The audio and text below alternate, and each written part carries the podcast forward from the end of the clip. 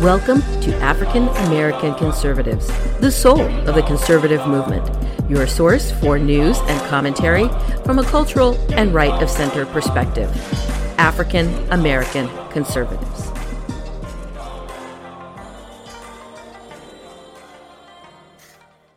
Welcome to African American Conservatives, the soul of the conservative movement. I'm your host, Marie Strader. Please follow us on AfricanAmericanConservatives.com. That'll take you straight to our Substack page where you can subscribe to this podcast as well as see our commentary and all of our social media profiles. We are so excited to invite back to the show Chuck Dixon. Chuck Dixon is a comic book writer and novelist who has filled long boxes and bookcases for decades. He recently released uh, Caravan, uh, the latest in a series of novels featuring Conan the Barbarian, and also released the latest comic book in the Rippaverse, Alphacore. And we've had a few of the Rippaverse folks on here uh, talking about Alphacore, so we're pretty excited, which is rapidly approaching a million dollars in sales. Here's the trailer. Floorspar can be an unpredictable city. But fluency doesn't mitigate its problems. In some ways, it amplifies them. This is why we're deployed.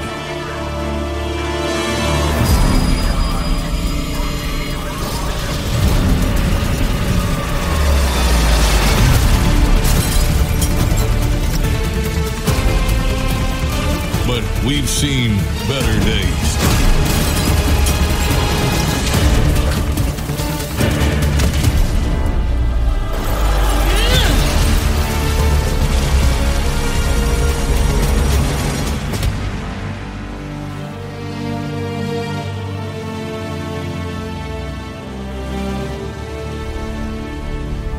Why are we just now debriefing? This mission is not complete. I only know of her. Our lack of data collection is a problem. Valdez, I'm aware of your investigative talents. Braxwell spoke highly of you, and that's why you're on this team.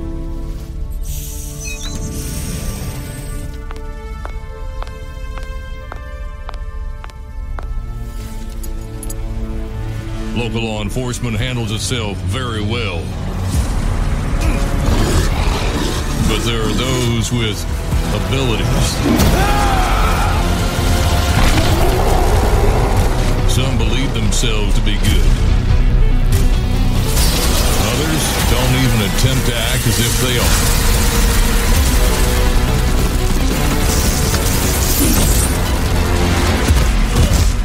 Either way, we're involved.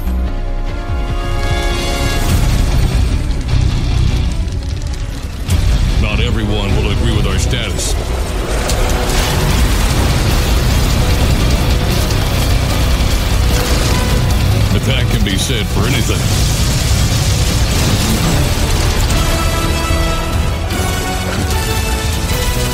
May I remind you both,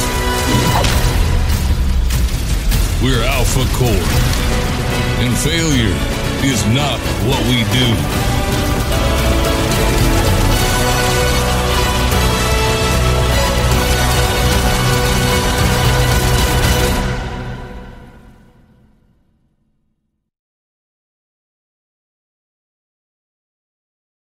Welcome back to the show, Chuck Dixon. Thank you. Thanks for having me back. I had so much fun last time. Oh, great. We're so excited. The first signal that the Rippaverse was going to be something substantial rather than just a cash grab by popular YouTuber occurred when Eric July announced that he did something that writers are loath to do, which was invite another writer to write characters they created. Tell us how you were given this invitation and what were some of the reasons that you accepted. Well, I saw Eric talking uh, uh, a few times on the internet, and I liked what he was saying, and I liked what he was talking about doing. And uh, but I knew all the mistakes that a fledgling comic book publishing company can make. So I reached out to him and I said, "Look, if you ever need any advice, because I I know everything you can do wrong, and and if you ever need any advice, you know, please feel free to ask me any questions you want because I've been, I've worked for almost every comic book publisher, including plenty that went out of business, and I know the reasons why they went out of business. Um, now, as it turns out, Eric didn't need, didn't need any of my advice because he never made any of those mistakes. He did his homework, he figured it out, he did the math, and he's doing everything right. Uh, but he did reach out just to talk a few times, and then eventually said, "Would you want to join me? Would you want to write for the Rippaverse?" And I'm like, "Yeah, that sounds like fun." So there, there we went, and he offered me Alphacore. He just gave me the the basics. They're the the super cops of Fluorospark. He gave me the characters. He suggested two main villains to use, and the rest was up to me. The last time we had the pleasure of interviewing here on Acons, we discussed your preference for writing uh, about non-super powered, uh, non superpowered individual characters like Batman fighting to save a neighborhood rather than a team of supermen fighting to save the universe. Yet you have written something very similar to a superhero team in Alphacore. Yeah. What did you take away from that experience? Well, the, the hook with Alphacore is that they're not superheroes, the traditional superheroes, vigilantes with secret identities working outside of the law. They're actually law officers. They are police officers in the Forest Park Police Department. And that hook fascinated me because what would a superhero in a police department, how would they be treated by the rest of the cops? And uh, I, I, I would just assume they would be treated like a blunt instrument, like a super SWAT team. And of course, um, our Alphacore uh, characters, they don't want to be treated that way. They want to be real police officers. They want to be involved in the investigation process and all the rest of it. They want to be seen as just real cops, even though they, you know, they can fly and punch their way through brick walls. Um, and, and, that, to me, like, uh, created the uh, like in advance. To me, that created a tension uh, between the characters, between the police department, and all the rest of it. And then uh, from there, I just worked out a standard, not a standard, but a a uh, police procedural mystery for them to solve, but as superheroes. And of course, uh, it being the Rippaverse, there's a lot of superpowered characters, and I think I created like half a dozen uh, supervillains uh, just in this one thing for them uh, for for to challenge them. So um, so it's got a lot of aspects that I like to write. So it's not like a straight up superhero story, although it's got all the superhero stuff you could possibly want in it. Uh, but it's got that police procedural, police mystery, who done it kind of thing as well. Very cool. Now, uh, Terrence, are you still okay? This is going to be a nightmare to edit. Fortunately, my husband, who does the editing, is a huge Chuck Dixon fan. Oh, okay. So. he, won't, he, won't, mind staying up late. he won't. He won't mind. Not for Chuck Dixon. okay. Um, so, Alpha, as you alluded to, Eric July is a, a marketing genius.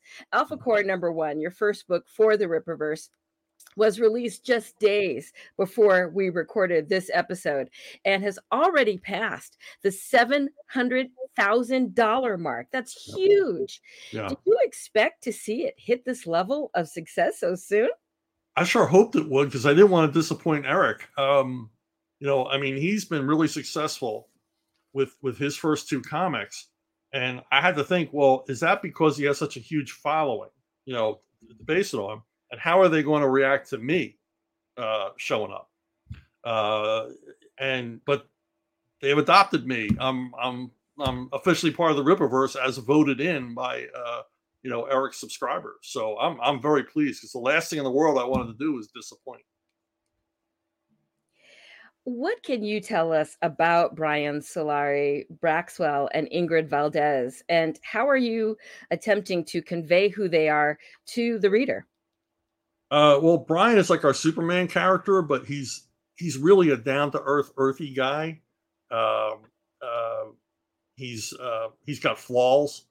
Uh, he's a little bit too brash, a little because he's an ex-military guy, an ex-military officer. So uh, he likes to get things done his way, uh, but he's not he's not a jerk about it. Uh, there's a couple of, of, of humor scenes in there where he's basically the butt of the joke, and uh, but but he's okay with that.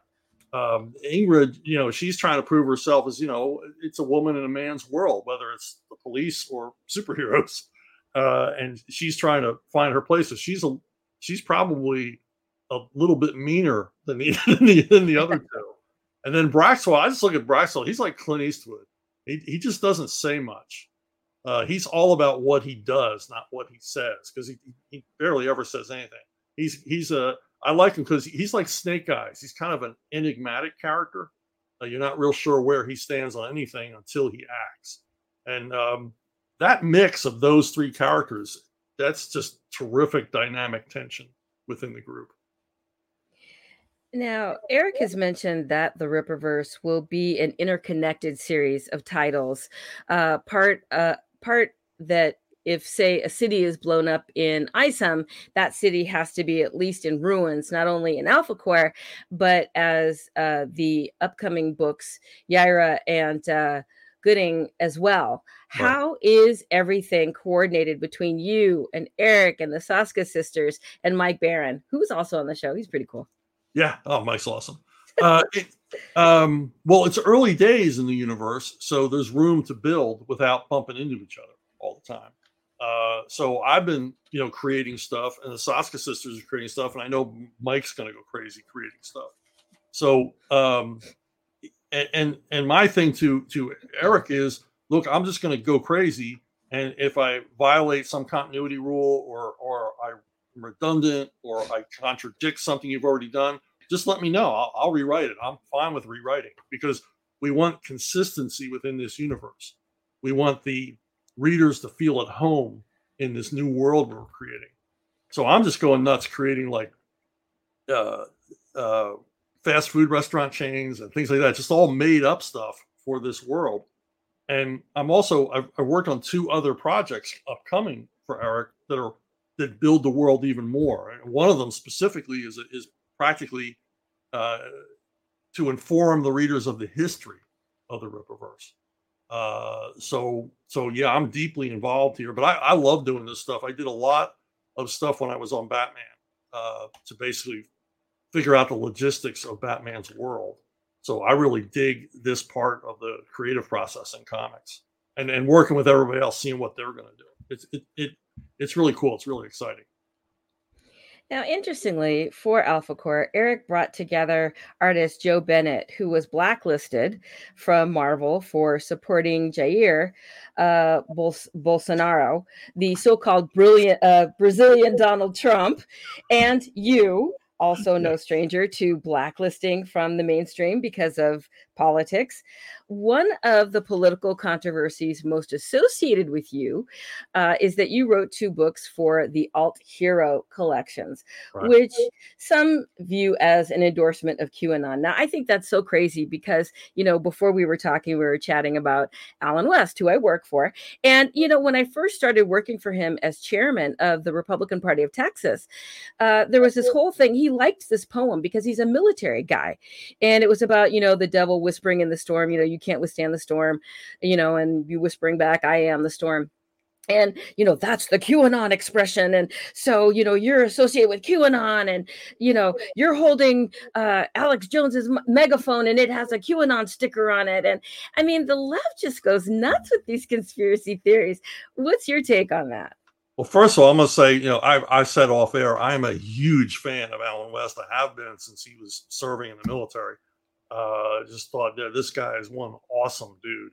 Uh, but you know, as far as the QAnon thing, I mean, what is QAnon? I mean, they blow it up like there's secret meetings. You know, it's this cabal, you know, meeting in a in a in a in a windswept castle somewhere.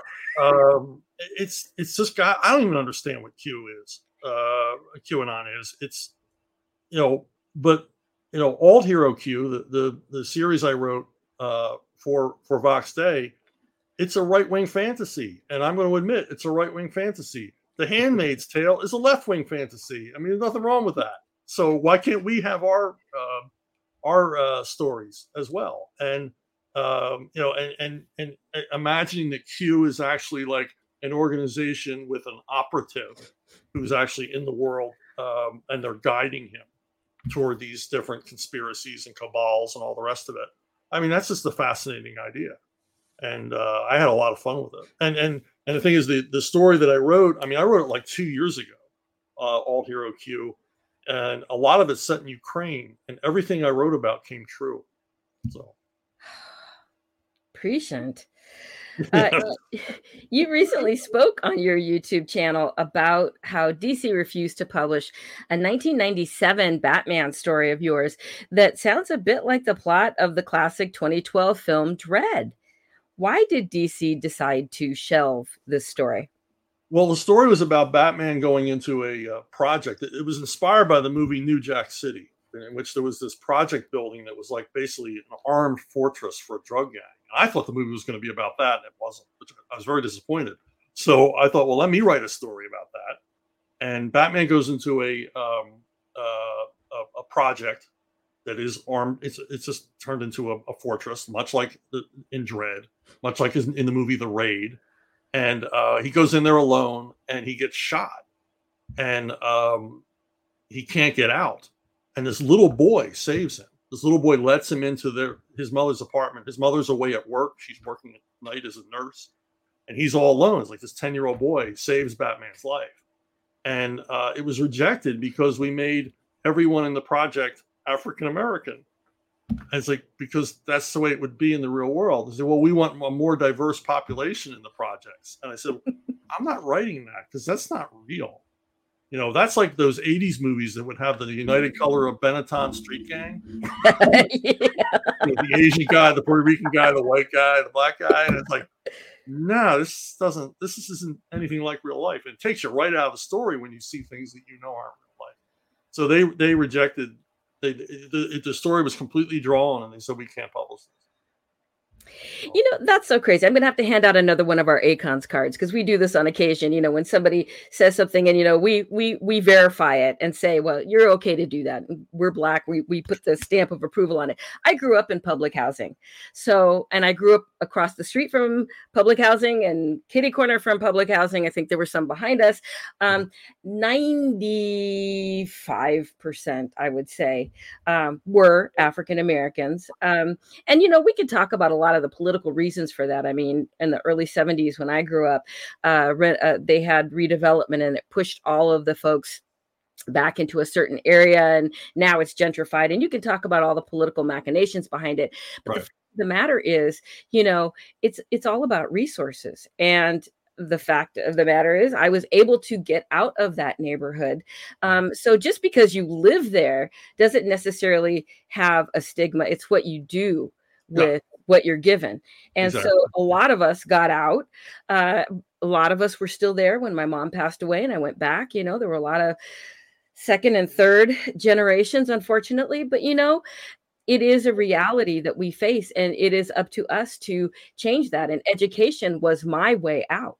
So anyway yeah, I, I, mean i grew up in philly and we had you know the raymond rosen project and all this and, and they were they were all in the african american neighborhoods they were all in north philadelphia and and to me, it's like, wow, this is basically segregation.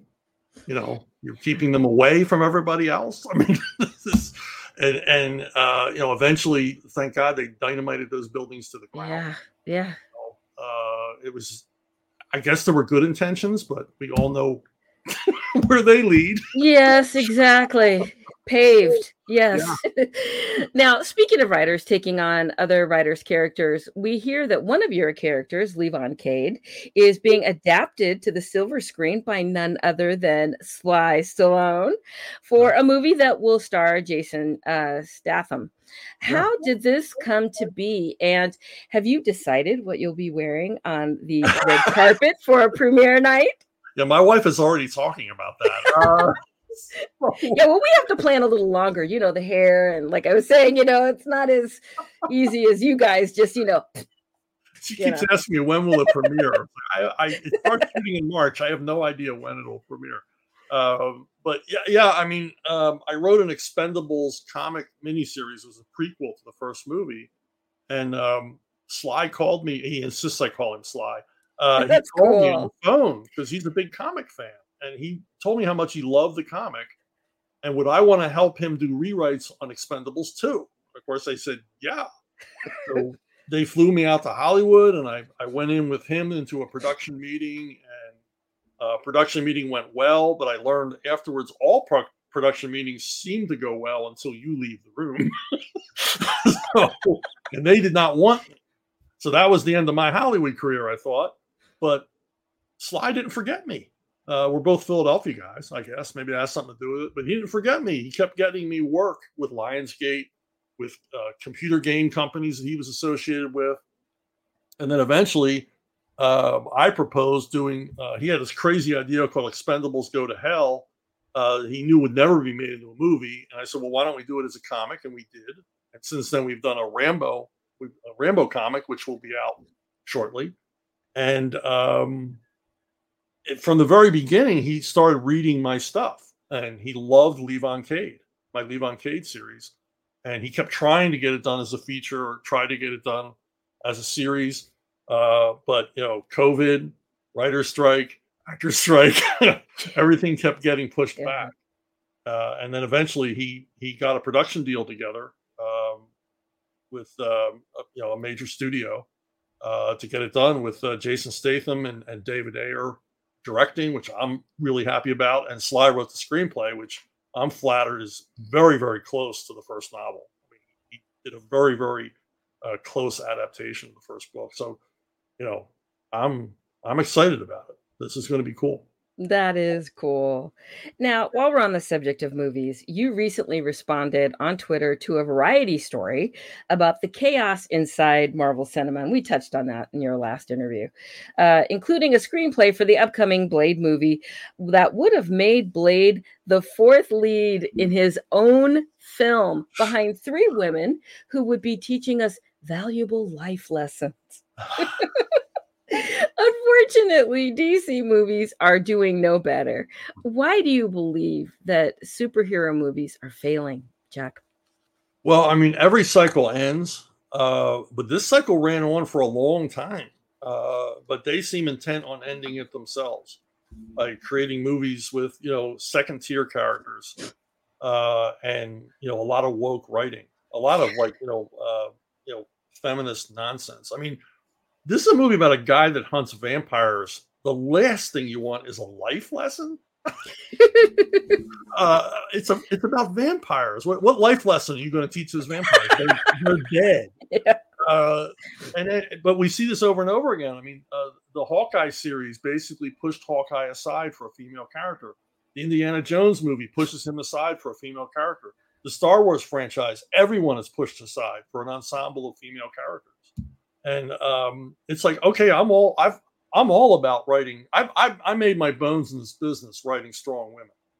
Uh, but not strong feminist women you know um, and and this is just you know a, an army of mary sues that we're expected to fall in love with and and want to follow. Uh, and i'm i'm just not that into it you know, that's so crazy because my uh, my husband and I the other night we were watching a show that we have decided to check out. You know, I, am very cautious about TV anymore because again, it's it is just these life lessons and this woke stuff just shoved down your throat. And it was so weird, Chuck, because this one character was a gay character and we have gay people in this world i understand that um, and he was married to another man um, and but he kept saying, My husband, my husband, my husband. And it's like when I talk, and I've said to you, my husband, but you don't know my husband. My husband's name is Sebastian. Right. If I if like with with DK and I, he knows who Sebastian is. So I don't say, DK, you know, my husband is da da da. I say Sebastian is doing blah blah blah. Right. and so he just kept saying my husband. And I'm like, I forgot what the husband's name was because they kept saying my husband. And so we watched the next episode. It was last night.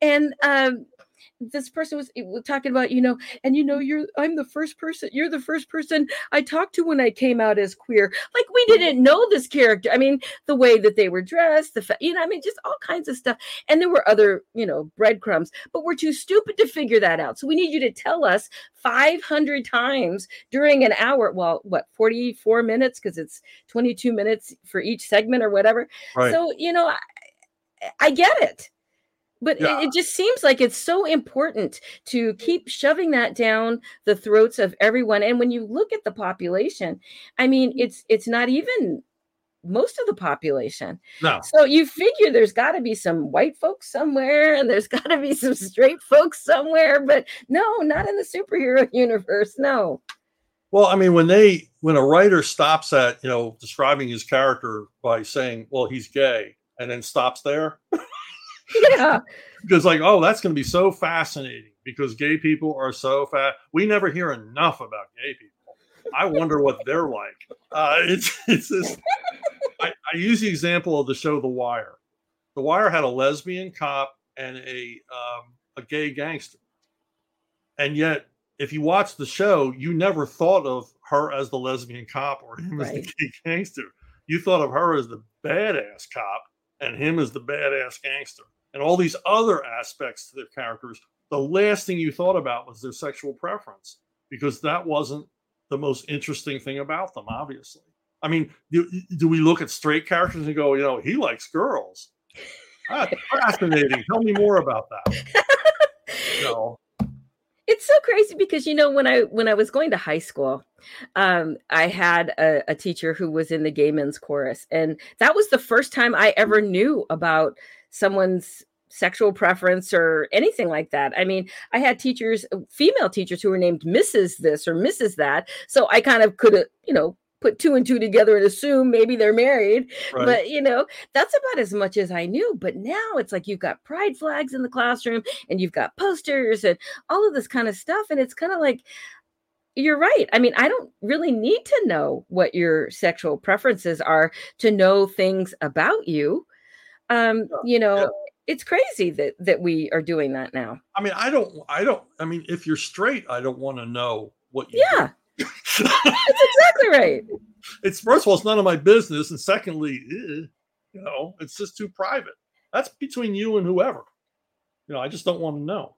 So, you know, I Yeah. don't- I don't, I don't get a lot of this. And, you know, the problem is, is that, you know, for the gay community, for a lot of the gay activists, I should say gay activist community, because, you know, most uh, gay people aren't, you know, in your face crazy like this.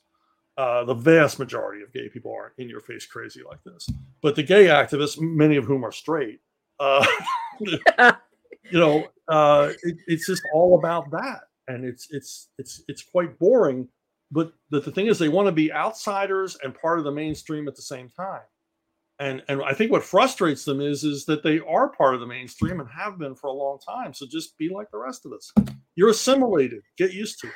Yeah, that's so crazy because I think most of the people who would be considered allies to the black community are white also. So it's just kind of like, you know, just let it be. I mean, I, I don't and and I, I I really dislike the word ally because I feel like it means that I need someone uh who is white or some other ethnicity to come and stand behind me and give validity to what I'm saying. That when I say it on my own, it's not enough. But if you're my ally, then you can come along and you can speak for me. And I mean, that's kind of the very thing that you're fighting against is mm-hmm. someone being treated like a child, like they can't speak for themselves. But I don't know. That's that's another political rant for another day. Well, I mean, you know, to say, well, I'm I'm going to speak for gay people because they can't speak for Yeah. themselves. I'm sorry, I've never met a gay person that couldn't speak for themselves. I've never Yeah. met a black person that couldn't speak for themselves. Uh, you know, quite clearly, I think ally is a masking word for like helper. Yeah. Like you That's need help. Yes. and I bristle at that, and people have looked at me like I'm kind of crazy for saying that. And I'm like, no, it ex- that's exactly right. Yeah. So I don't know.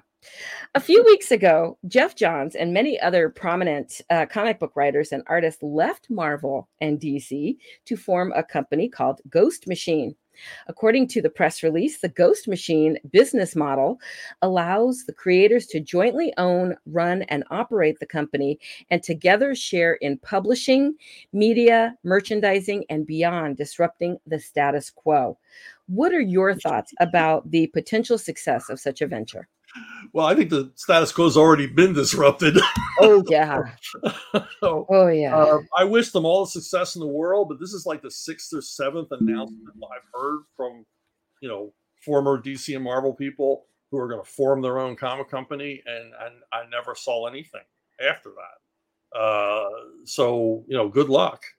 with that. Uh, I wonder who's funding it and how long they'll put up with losing money uh, before you know the, this thing collapses. But and the thing is, when they say we're leaving DC and Marvel, well, did you leave or was there just not enough work for you? Which I think is the case. I mean, I started doing more independent work because I wasn't getting enough work uh, from the majors or getting any work for, for years from the majors.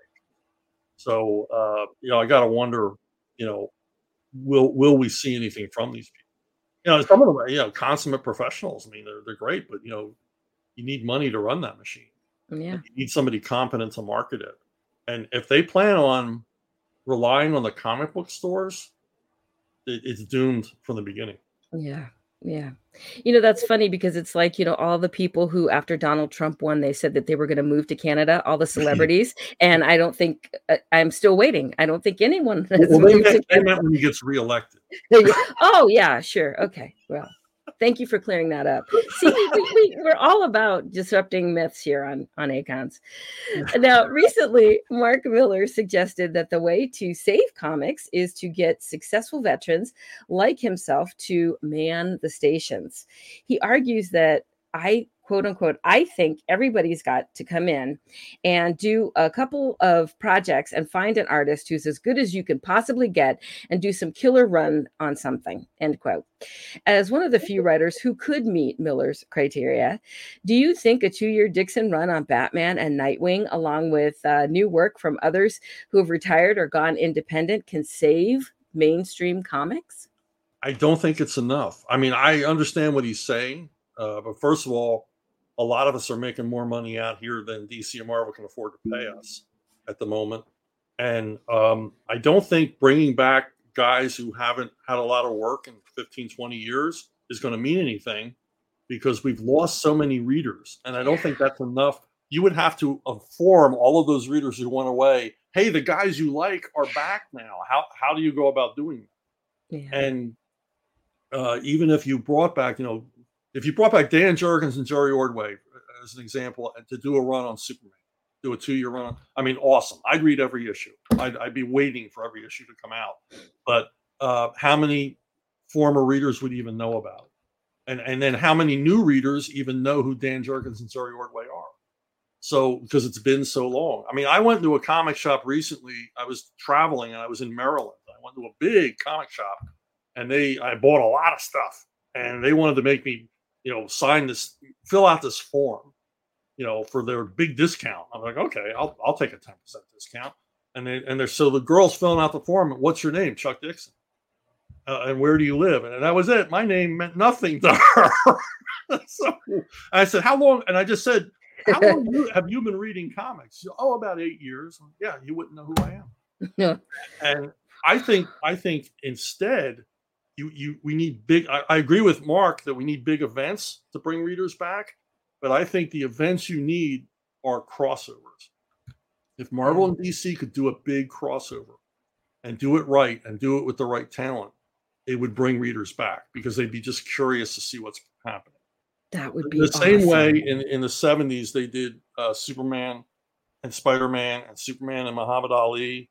Uh, it because comics were in trouble in the 70s, sales were down, and they used those two pro- projects and they brought readers back, but they put the best writers, best artists, and they and they paid higher page rates to get like the most spectacular projects they could so that when the readers did come back, they were like, "Ooh, these are really cool. I'm going to start reading comics." Again.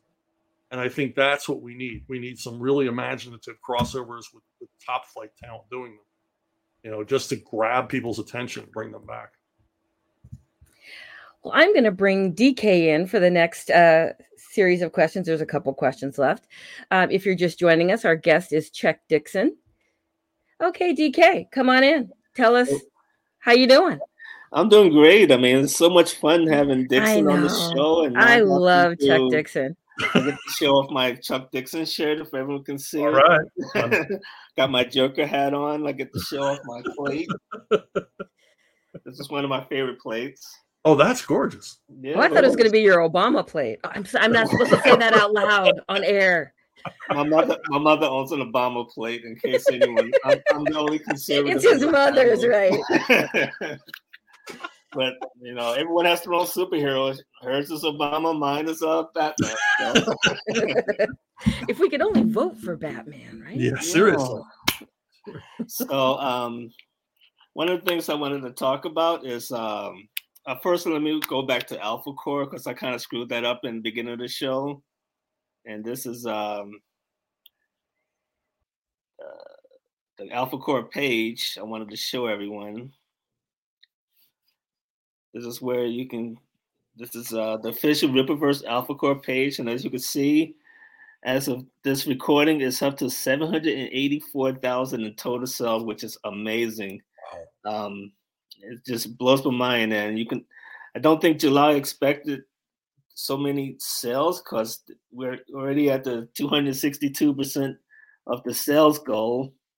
And you get a nice little uh, synopsis of the story, the characters, um, some of the interior art and there's a little bit, little bit of a competition of the covers here. And I want to show my favorite cover. I think I'm a minority opinion, but I vote for cover D. And as you can see, is oh, I love that cover. That's my favorite yeah. too. I love that cover. It's like an old school uh, look about it. It yeah. kind of reminds me of some of the comic books I used to buy when I was in my comic book buying prime. This is by uh, Mark Evans. So yeah, that's um, a beautiful cover. Yeah, it is. But I think cover A is the best selling so far. But there's no accounting for taste. They're all great covers, actually, to be serious. But I'm going to go to uh, okay. another character that I want to talk with Chuck about, which is a Conan the Barbarian. This is a guy who actually predates Superman and Batman. I think he was introduced in the early 1930s. Yeah. Um, yeah, just so not he never got as big as uh, Superman, but just an amazing staying power. Um, I know a lot of people know him through the, the Schwarzenegger movies, but there's still comic books being released on the Conan. I think there's still action figures, and of course, you write a series of books. The latest, uh, latest of which being uh, Caravan of the Damned, so, could you speak to us about why um, Conan has been able to survive for so many decades and uh, why he became a fan favorite of yours and speak to us about the book as well? Well, well, Conan is a character that basically was like gone and forgotten uh, until fans of his, I mean, guys who were like young men reading his adventures and weird tales in the 30s, uh, resurrected the character in the 50s and then they did fanzines and limited edition reprints and things like that and they kept it alive into the 60s when they started a series of paperbacks reprints and that's where i first saw conan and fell in love with the character. And i was 14 years old the hormones are pumping conan is like the perfect character to read and um, so you know i got you know i, I, got just super involved and i and and then the paperbacks sold huge for years and years and years. And then Marvel licensed it, and the character got even bigger. Schwarzenegger makes a movie, and suddenly Conan the Barbarian is a household name, uh, where he never was in, in, Robert E. Howard's lifetime. And uh, you know now he's it, Conan is just synonymous with you know a big tough guy. Uh, and I think the lasting power of the character is because he's he's the ultimate male wish fulfillment fantasy. You know, he's tough, he's indomitable, he's smart. A lot of people seem to forget that Conan's a smart guy. He's a very clever guy. Uh, and he enjoys life, even though life is hard. And I think a lot of conservatives like Conan because he has the tragic view of life that civilization is a um, is a construct, you know, and, and you can never forget about the barbarity of human nature. You know, left to our own devices, we are animals, and um, I think that's the appeal to Conan. Uh, you were talking earlier about the importance of crossovers in comics, and I've seen Conan on the same page as Spider Man, Captain America, um, Wonder Woman, uh, even Doctor Doom, but I've never seen him on the same page as the king of crossovers, which is of course Batman. So, um, why why has that never happened, and how much would you love to write a book like that? I, I don't know. I don't know that Conan lends himself to crossovers. I'm all for crazy crossovers. I love crossovers. I propose nutty crossovers. I I almost got a Dirty Harry Batman crossover done once. Um, um, we were real close to getting Dirty um, Batman Dick Tracy. You know, I, I want to cross Batman over with everybody. I just don't think Conan is a comfortable fit. I mean, he belongs in his own world um, because Conan's world is so much a part of who he is. And if you were to take him out of his world, or conversely, uh, put Batman in his world, I don't think the story would make a whole lot of sense. Okay, I have one one final question. Um, of all the characters you've written, what character would you most like to write that you never had a chance to? Uh, my, my stock answer on this, and it will always be uh, Graham Nolan and I always dreamed of doing like a two year run on Fantastic Four. Wow. Uh, I had no idea. Less and less likely to happen. we even have our stories worked out. We know what, exactly what we would do. Well, I would have guessed someone like the Shadow or something like that. I never would have guessed the Fantastic Four. No, nah, just just the two of us working together on that would just be a blast. Yeah, that could be amazing. Definitely. Yeah, let Marie take over. You know, you could always do a what if, right? And then you could have uh, Conan and Batman. Oh yeah, I mean, there's no yeah, reason why you, you couldn't do, do it. I, he's just I don't think he's a comfortable fit. Right? No, he's not. But you know, some characters, yeah, I, I would cross him over with, but not. You know, I mean, you know, you know, something like I don't. I, I can't even think of a character Conan. I mean, I just, Conan, Conan aliens, Conan Predator. I would rate them in a heartbeat. In a heartbeat. I have gone through some of Sebastian's what ifs, and they're pretty nutty. So you have a Justice League versus Godzilla coming out soon, so uh, wow. anything can happen.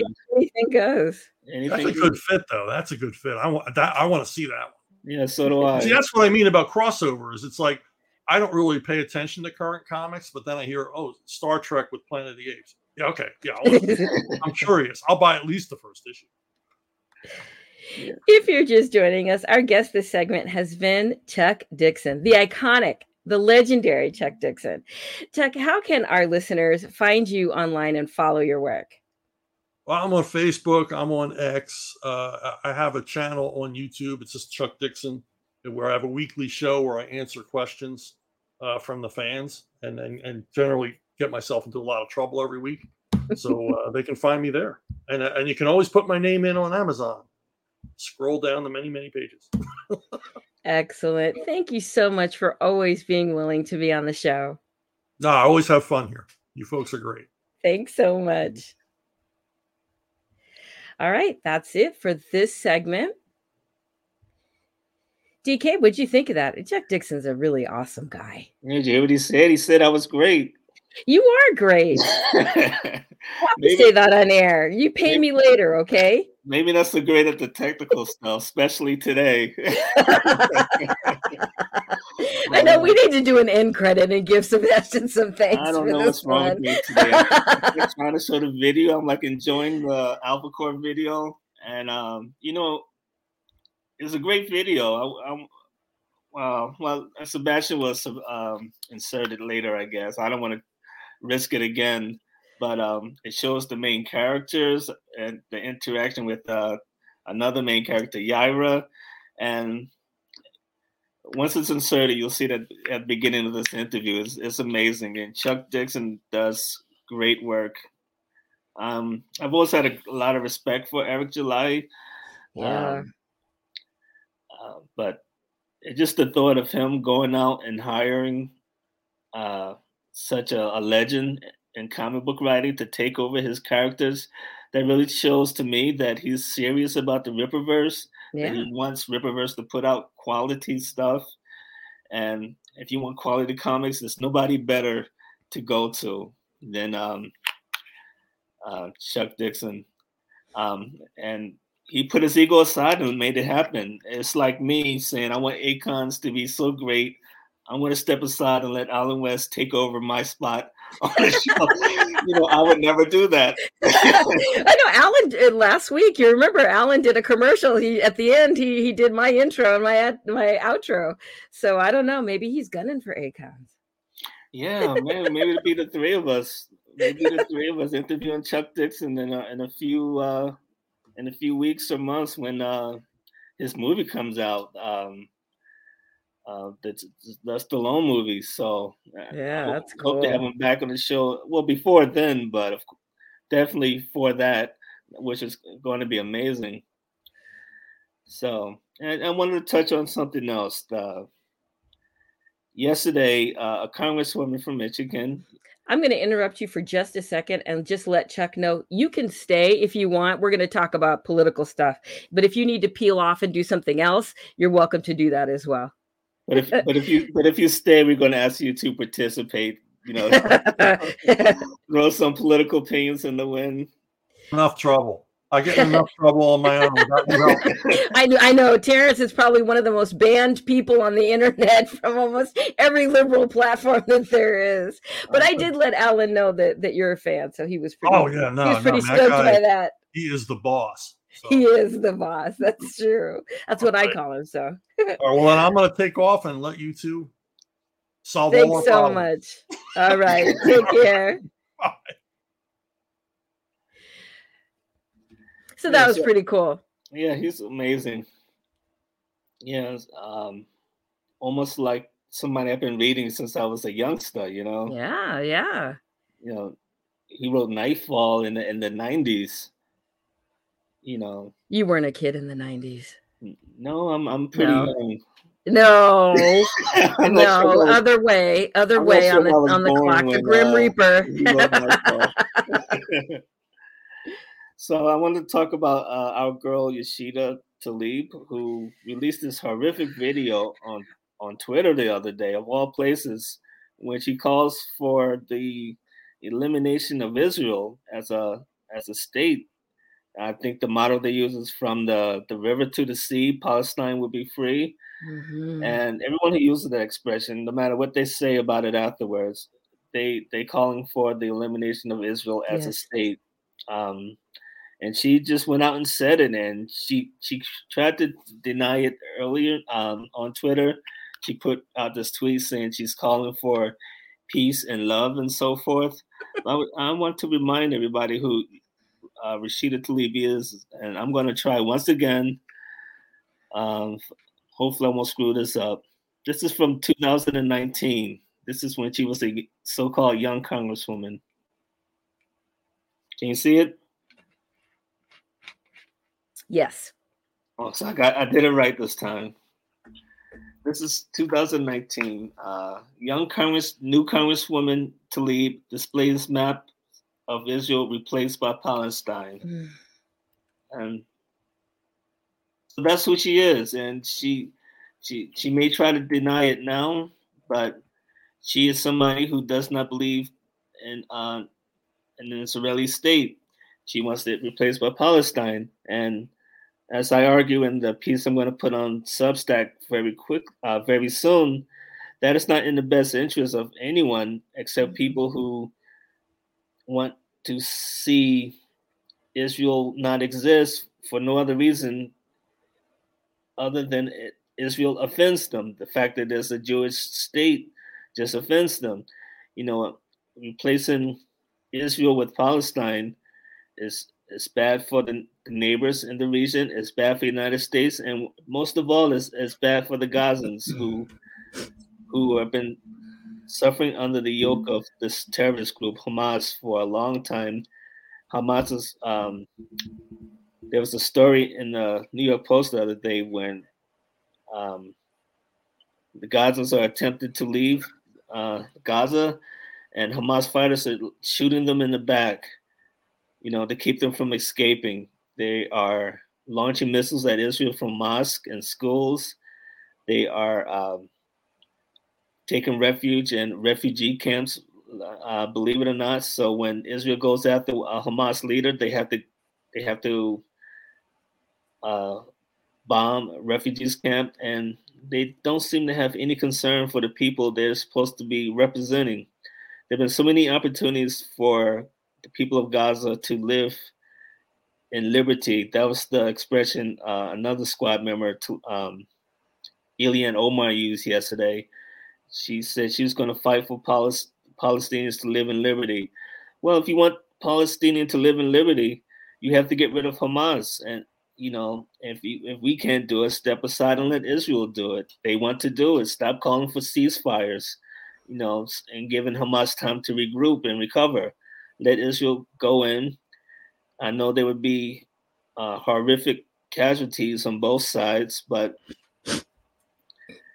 I mean, sometimes that's necessary. Look at the United States during the Civil War or our World War II, how we fought Japan and, and Germany. You know, we went into Germany not to, to eliminate the Nazi party, not concerned about German civilians, and we did the same in Japan. We, we killed a lot of Japanese uh, citizens in World War II after Pearl Harbor. And and it's tragic, but you know, at the time, Japan was being led by one of the worst governments one, one could imagine. They were horrific. Mm-hmm. You know, attacking the United States was the least of their crimes. So, and that's basically what I want to argue. That's basically what I'm going to put on Substack. You know, it's the best interest of the world, and it's the best interest of Gazans to step aside and let Israel do what it has to do. And on that note, we are going to end this segment of African American Conservatives, the soul of the conservative movement. Be sure to go to acons.substack.com or you can go to africanamericanconservatives.com. It'll point right over there. And you can see this excellent blog article from DK that will be posted shortly, as well as our social media platforms and uh, where you can subscribe to this particular podcast. So this is Marie saying goodbye from Studio C. And this is DK. Have a have a great day and see you next week. Thank you for listening to this episode of African American Conservatives, the soul of the conservative movement. You can find us online at acons.substack.com, anchor.fm forward slash AACONS and also, you can support our work at anchor.fm forward slash AACONS forward slash support.